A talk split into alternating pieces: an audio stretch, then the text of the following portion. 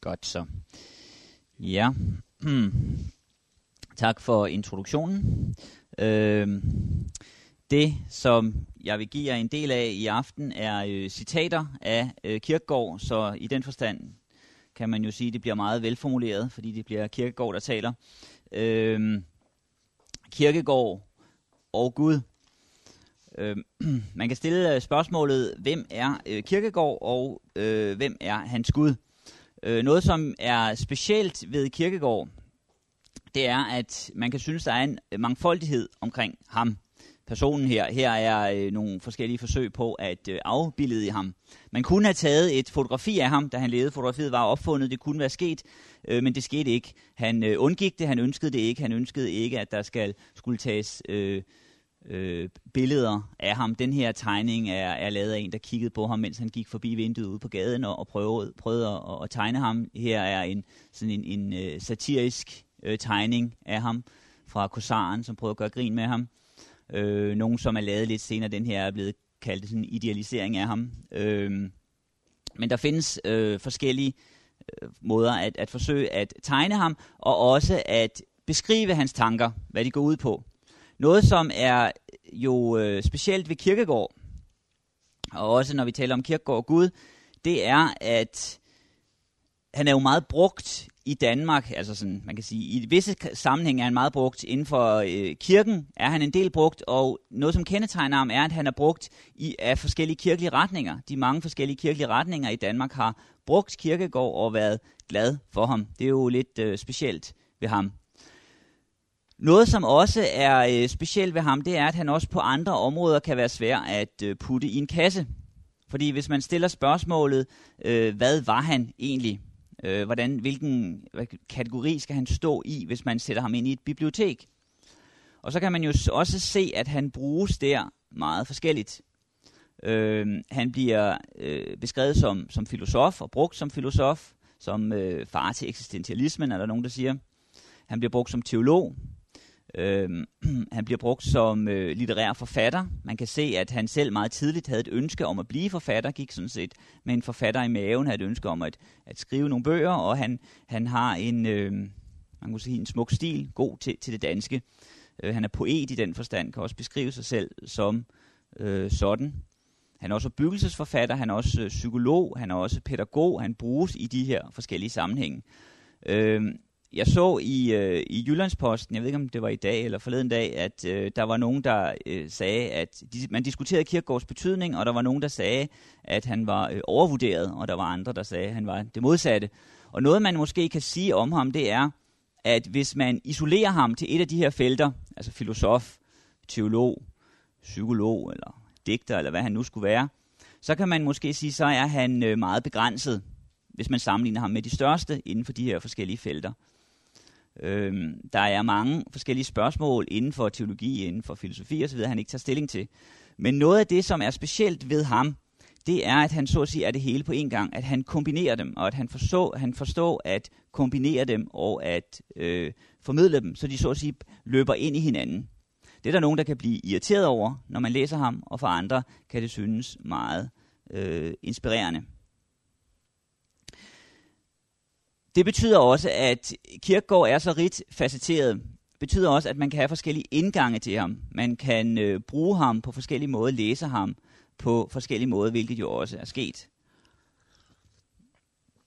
Og øh, måden han bruges på, siger ofte noget om den, der formidler ham. Det ser man særligt i de forskellige biografier, der er skrevet når man ser for eksempel Joachim Garfs eller Peter Thiels eller andres biografier, hvis man kender noget om personen, der har skrevet, så kan man se, at biografien også afspejler forfatteren.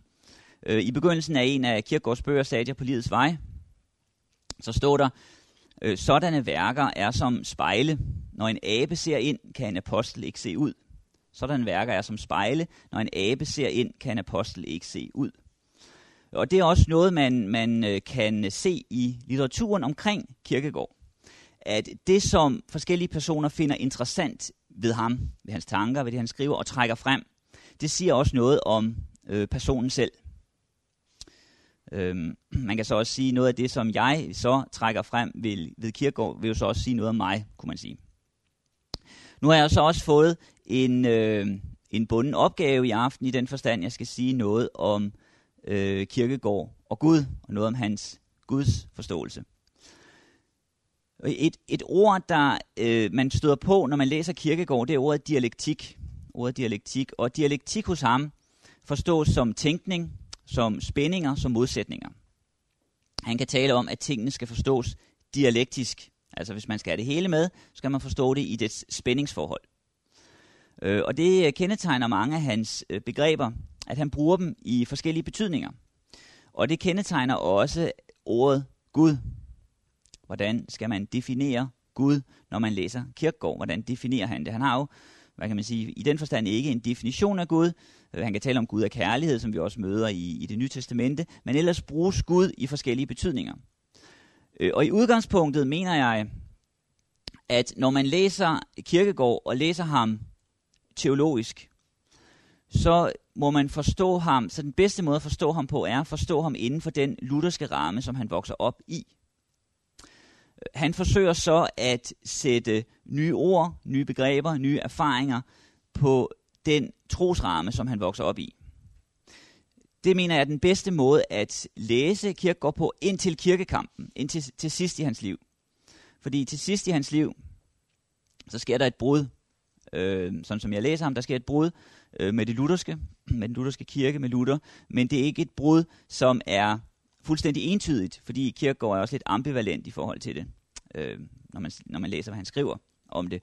Men indtil da, så øh, er den bedste måde at forstå ham på inden for den her lutherske ramme. Og det er også den bedste måde at forstå hans brug af ordet Gud på. Øhm, Luther kan et sted sige øh, i tolkningen af, af Jonas bog, at øh, alle mennesker kender Gud, men alle har ikke vidshed om Gud. Og der er der en skældning mellem en sådan en almen, ubevidst erkendelse af Gud, og så en specifik forståelse af Gud, som kommer med Kristus, med kristendommen. Og det betyder jo inden for den lutherske forståelse, at ordet Gud kan bruges i forskellige betydninger. Det kan bruges sådan alment, som en almen måde at tale på, og så kan det bruges specifikt om det kristne med udgangspunkt i Kristus. Den måde at tale om Gud på møder vi også hos Kirkegård.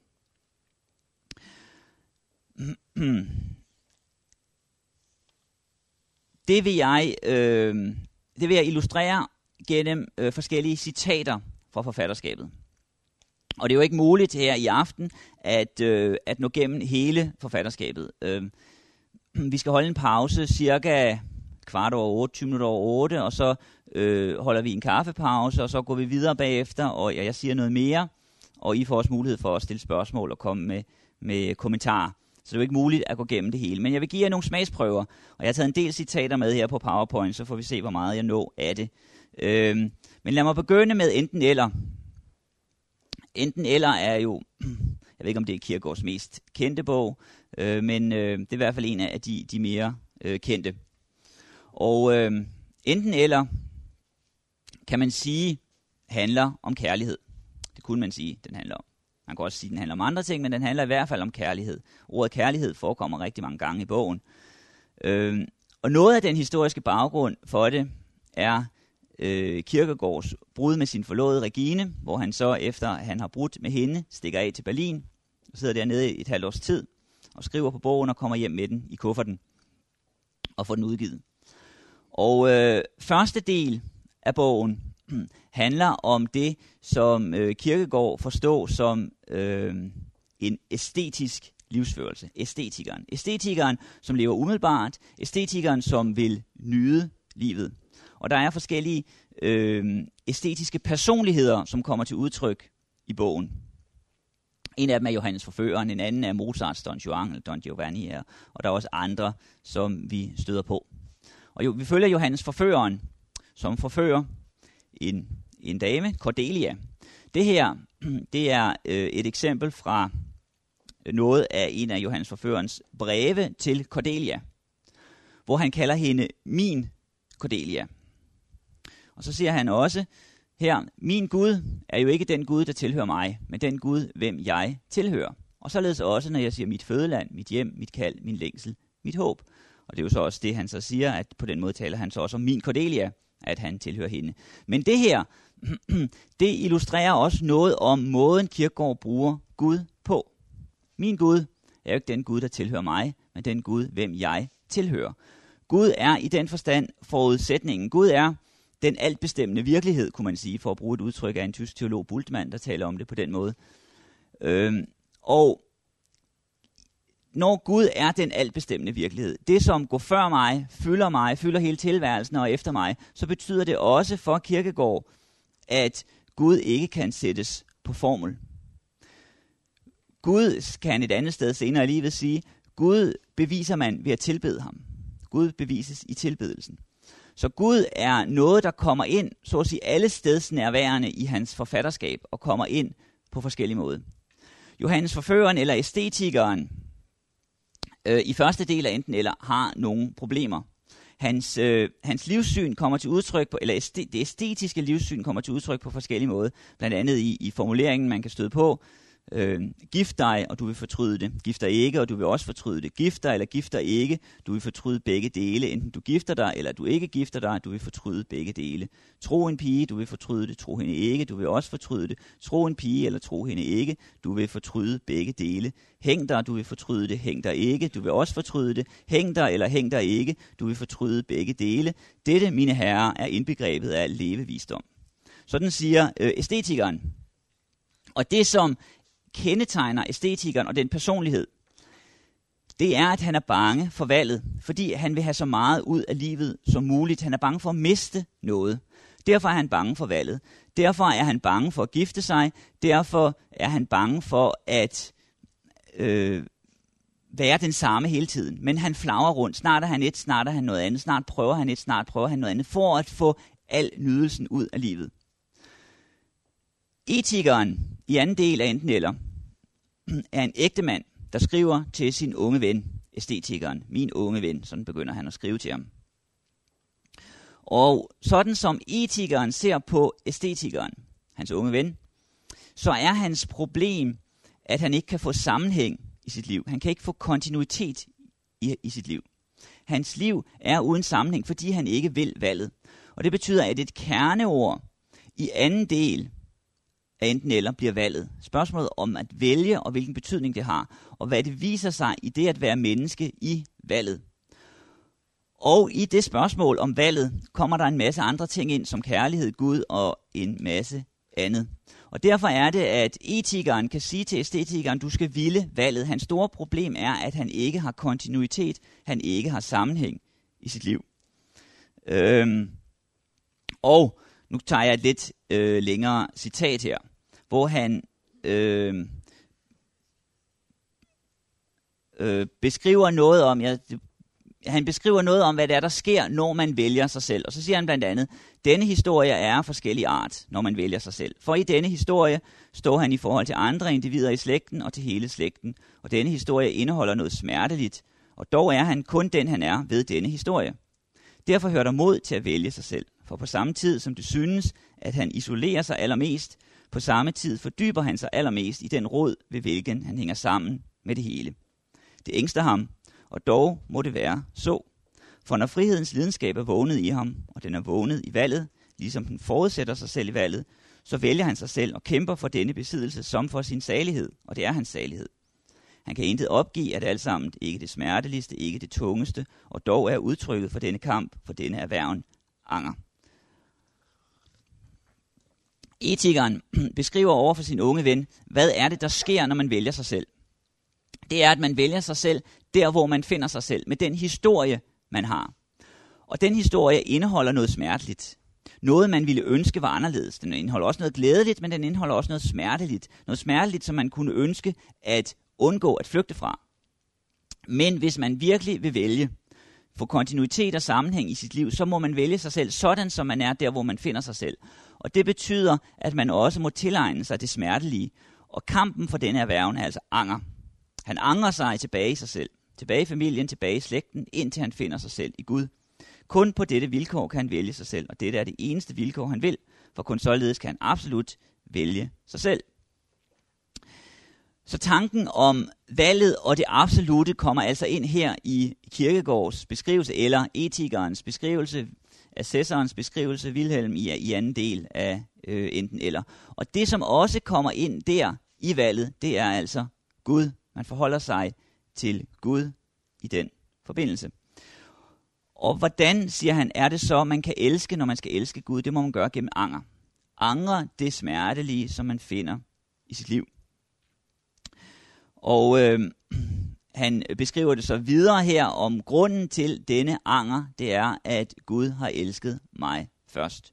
Så Gud kommer altså ind som en, øh, som en faktor i enten eller i anden del. Øh, og han siger til sidst i det citat, I har oppe her, øh, angeren er hans kærlighed dertil, fordi han vælger det absolut af den evige Guds hånd. Talen om evigheden er også et, øh, en, øh, et vigtigt begreb hos Kirkegaard. Og spørgsmålet om evighed og Gud bliver i forskellige sammenhæng også koblet sammen. Så fordi mennesket må forholde sig til det evige, må det også forholde sig til Gud og omvendt. Øhm, så siger han videre, øh, det er stadig fra anden del af enten eller, så skriver han videre, assessor Wilhelm til sin unge ven. Når du da vil forstå mig rigtigt, så kan jeg gerne sige, at det, at i det at vælge ikke så meget kommer an på at vælge det rigtige, som på den energi, den alvor og patos, hvormed man vælger. Deri forkynder personligheden sig i sin indre uendelighed, og derved konsolideres igen personligheden. Selv derfor, om et menneske valgte det urette, så vil han dog netop på grund af den energi, hvormed han valgte, opdage, at han valgte det urette, i det nemlig valget er foretaget med hele personlighedens inderlighed af hans væsen lutret, og han selv er bragt i et umiddelbart forhold til den evige magt, der alle stedsnærværende gennemtrænger hele tilværelsen. Der er altså her, fra begyndelsen af Kirkegaards forfatterskab, en vægtlægning på personligheden, på lidenskab, på at vælge noget med lidenskab. Og valget her bliver forstået helt abstrakt. Det er ikke et valg af noget bestemt, af noget konkret, af det ene eller det andet, men det er det at ville valget. Og tanken er, at når man vil valget, så kan man ikke undgå også at vælge sig selv, for at få sammenhæng i, sit, i sit liv, at blive en person, at blive et selv, i stedet for at være på flugt fra sig selv. og dermed vælger man det sande, det gode. Og det er også kun gennem det valg, at der kommer et valg mellem godt og ondt. For æstetikeren, siger han, er der intet valg mellem godt og ondt. Det gode og onde eksisterer ikke for æstetikeren. Det er kun om noget, så at sige, er smagfuldt, eller det ikke er smagfuldt. Om det er nydelsesfuldt eller ej. Men godt og ondt eksisterer ikke. Godt og ondt kommer kun ind gennem det her absolute valg. Øhm.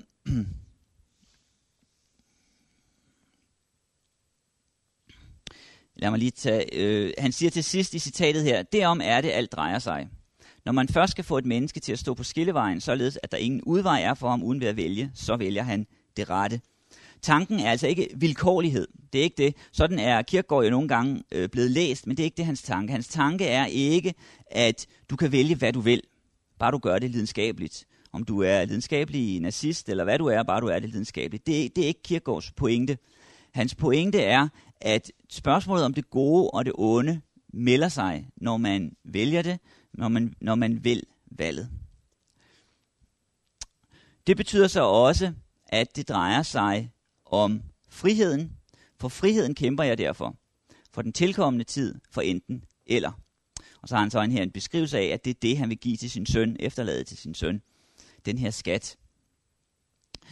Øhm, noget af det, som han igen og igen vender tilbage til Kirkegård, det er spørgsmålet om friheden. Mennesket som et frit væsen. Mennesket, som dermed øh, adskiller sig fra bare naturfænomener, som sker. Øh, for nødvendighed men mennesket, som kan vælge. Og gennem friheden, der kommer spørgsmålet om godt og ondt ind, der kommer Gud ind, der kommer, som han siger her, den tilkommende tid, nemlig fremtiden, hvad fremtiden skal bringe, og gennem fremtiden forholder vi os også til Gud. Han kan andre steder sige, at måden, hvorpå evigheden har omgang med os her i tiden, det er gennem fremtiden, det er gennem muligheden, det er på den måde, den kommer til os. det er altså øh, det, som kendetegner det menneskelige. Og det er så det, han på en særlig måde i sit forfatterskab bider sig fast i. De her spørgsmål om personligheden, om lidenskab, om frihed, om valg. Så siger han sådan noget højtidligt her lidt senere i enten eller. Når der alt er blevet stille omkring en, højtidligt som en stjerneklar nat. Når sjælen bliver ene i den hele verden, der viser der sig lige over for den ikke et udmærket menneske, men den evige magt selv. Eller rettere, det modtager sig selv. Der har sjælen set det højeste, hvad intet dødeligt øje kan se, og som aldrig kan glemmes. Der modtager personligheden det ridderslag, der adler den for en evighed. Han bliver ikke en anden, end han var før, men han bliver sig selv. Bevidstheden slutter sig sammen, og han er sig selv. Som en arving, om han end var arving til, til alverdens skatte, dog ikke ejer dem, før han er blevet myndig, således er selv den rigeste personlighed intet, før han har valgt sig selv. Og på den anden side er selv, hvad han måtte kalde den fattigste personlighed, alt, når han har valgt sig selv. For det store er ikke at være dette eller hint, men at være sig selv. Og dette kan et hvert menneske, når han vil det. Det, som altså, siger han her, viser sig for mennesket, når det vælger sig selv, det er øh, den evige magt selv. Man kommer altså i en eller anden forstand, ifølge Kirkegaard, i et forhold til Gud, når man vælger sig selv. Øhm, og det er altså heller ikke forstået som en vilkårlighed, fordi det er netop sig selv, man skal være i sin konkrete eksistens, ikke nogen andre, med den historie, man har i den sammenhæng, hvor man er. Det betyder så også, at han kan sige til æstetikeren, at han skal vælge fortvivlelsen. Fortvivlelsen bliver et, øh, et kerneord for øh, Kirkegaard, et ord, han vender tilbage til igen og igen. Så vel da fortvivlelsen, siger han. han. Han vil have ham til at fortvivle. Og egentlig giver han udtryk for, at han ønsker, at et hvert menneske skal nå derhen, hvor det fortvivler. Så vel der fortvivlelsen. Tvivl er tankens fortvivlelse. Fortvivlelse er personlighedens tvivl. Derfor er det, jeg holder så fast på den bestemmelse at vælge, der er mit løsen, nerven i min livsanskuelse. Fortvivlelse er et langt dybere og fuldstændigere udtryk. Dens bevægelse langt mere omfattende end tvivlens. Fortvivlelse er netop et udtryk for den hele personlighed, tvivl kun for tanken. Han giver her udtryk for, at hans fokus er det, han her kalder den hele personlighed. Altså mennesket i, sit, i sin helhed. Hvis man fokuserer på tvivlen, og det at tvivle, så fokuserer man på, på det intellektuelle, på tanken, på tanker for og imod. Øh, men fortvivlelse, siger han, er et bredere udtryk. Det omfatter også tanken, men det omfatter mennesket i sin helhed. Og han vil have øh, æstetikeren, hans unge ven, hen til fortvivlelsen, fordi fortvivlelsen er vejen ud for ham, er så at sige frelsen for ham. Fordi gennem fortvivlelsen kan han opgive de afveje, han hele tiden løber efter, for at blive sig selv.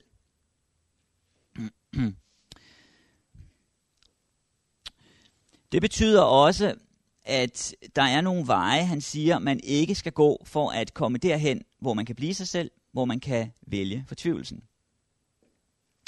Han, han, han kan her sige det også fra enten eller. Er jeg anvist endeligheden, så er det en vilkårlighed at blive stående på noget enkelt punkt. Af den vej kommer man derfor aldrig til at begynde.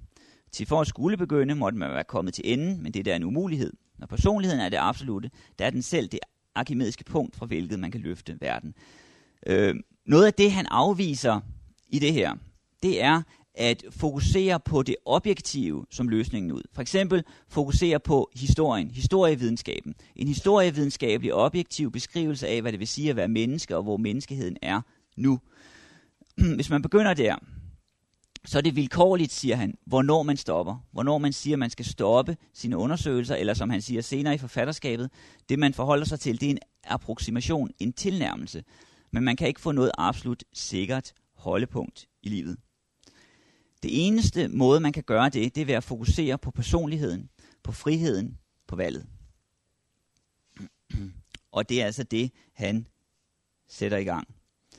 Øhm. Så snart nemlig personligheden i fortvivlelsen har fundet sig selv, absolut har valgt sig selv, har angret sig selv, så har han sig selv som sin opgave under et evigt ansvar, og således er pligten sat i sin absoluthed.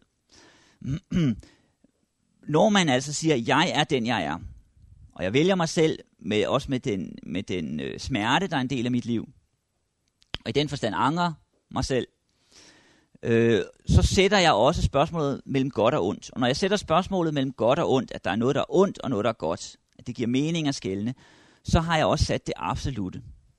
Fordi der er noget, der er ondt, og der er noget andet, der er godt. Og så forholder jeg mig til det absolute. Og så er pligten sat i sin absoluthed.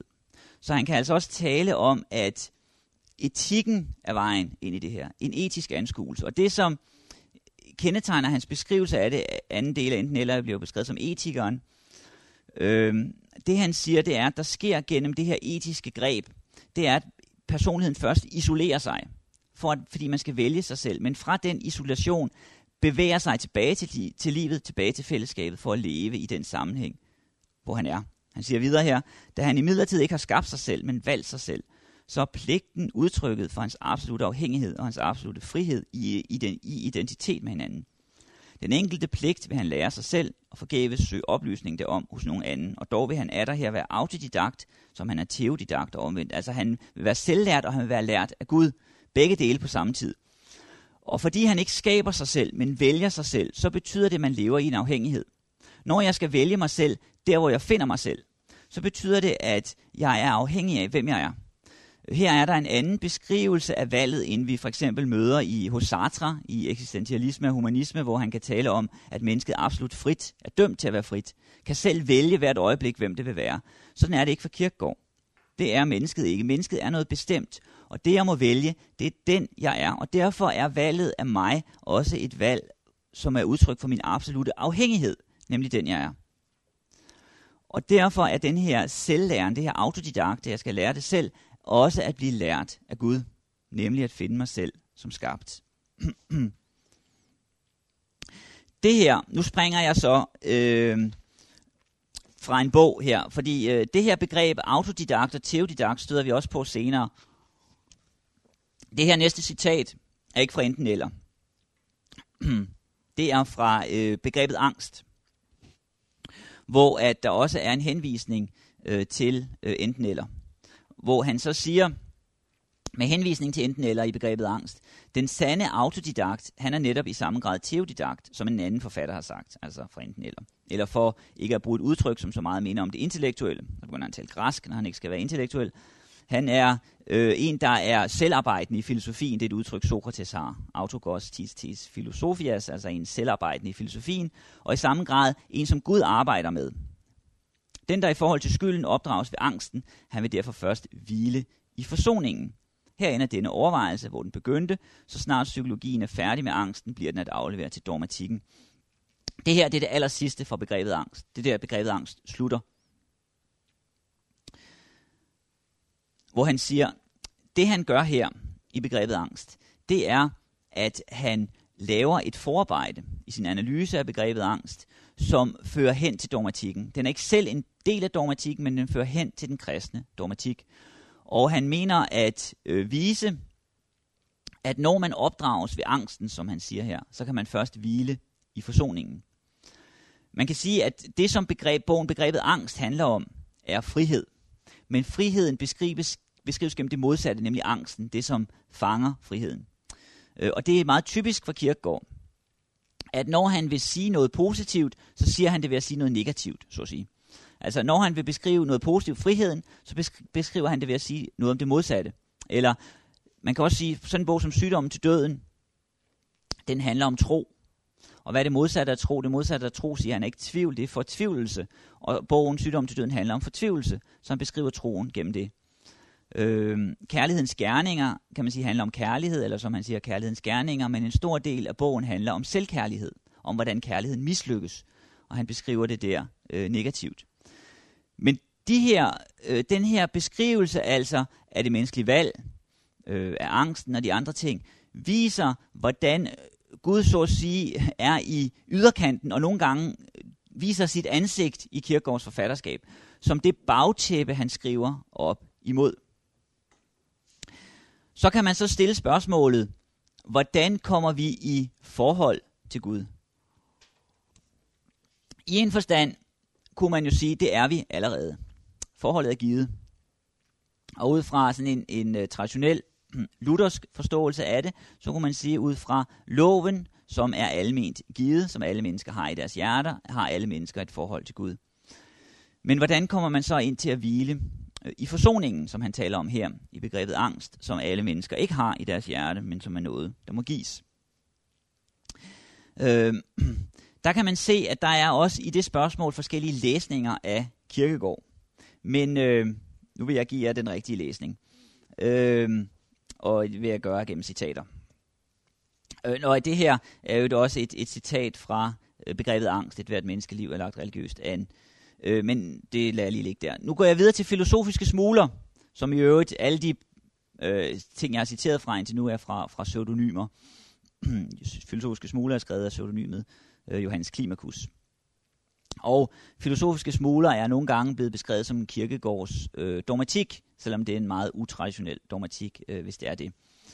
Øhm, det, som er udgangspunktet for den bog, Filosofiske Smuler, det er, at han, starter, han stiller spørgsmålet i begyndelsen, hvordan kan man bygge en evig salighed på en historisk viden?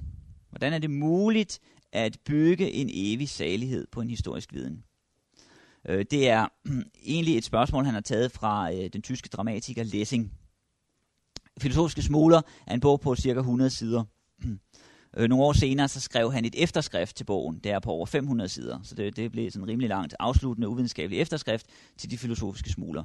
Og der siger han i det skrift, at det var egentlig Lessings spørgsmål, som han tog op der. Øh, og det han siger i filosofiske smuler, det er, at øh, eller sådan, han, han ligesom digterisk øh, viser, at der kan gives to grundlæggende forskellige svar på det spørgsmål. Det ene svar er det sokratiske svar, og det andet svar er noget andet. Det viser sig så, at det er kristendommen, han, han udvikler som et andet svar. Det ene svar, som Sokrates giver, det er, at vi har allerede sandheden inde i os. Vi ved det bare ikke. Det gælder så om at få det bragt frem, det vi allerede har i os. Det vil sige, at ud fra den betragtning kan der ikke gives øh, øh, et historisk udgangspunkt for en evig salighed. Fordi det er ikke historisk. Det ligger allerede i os. Det historiske har i virkeligheden ingen betydning. Det historiske kan bare blive en anledning for, at vi får det frem, som allerede er i os. Så siger han, hvis nu det skal være anderledes, hvordan skal det så være? Og så har han så en beskrivelse af, hvordan mennesket er fanget ved sig selv og ved friheden, har mistet sin frihed, fordi det har fanget sig selv, og derfor ikke selv kan komme ud af det. Og derfor må det få betingelsen, som man siger, udefra. Friheden må komme til det udefra. Det kan ikke tage det selv.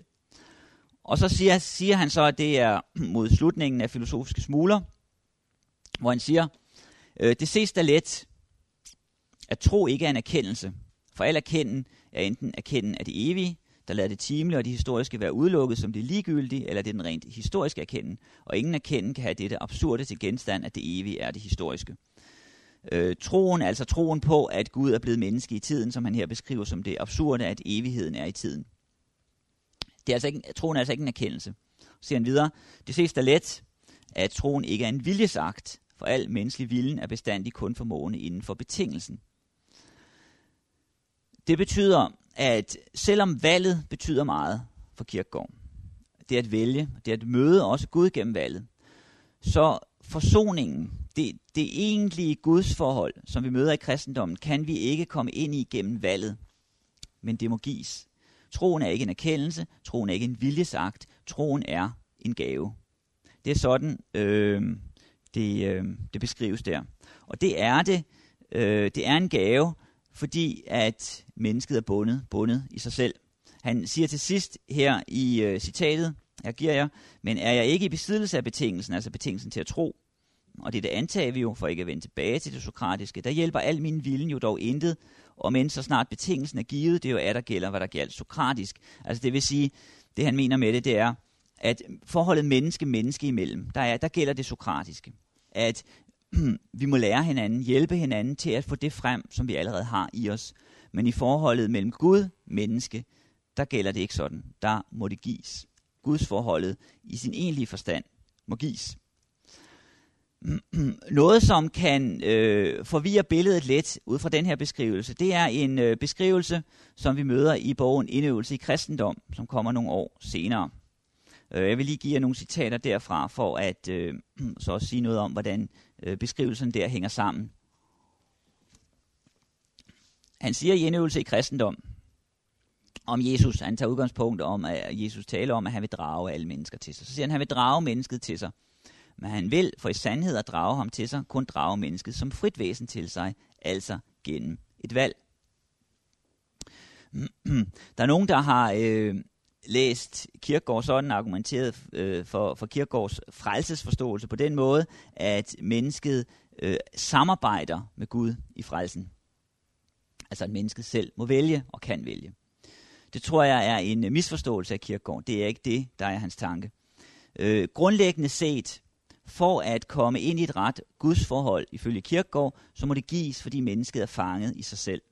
Og det er det, han beskriver på forskellige måder gennem begreber som angst og fortvivlelse og andet. Selvkærlighed osv.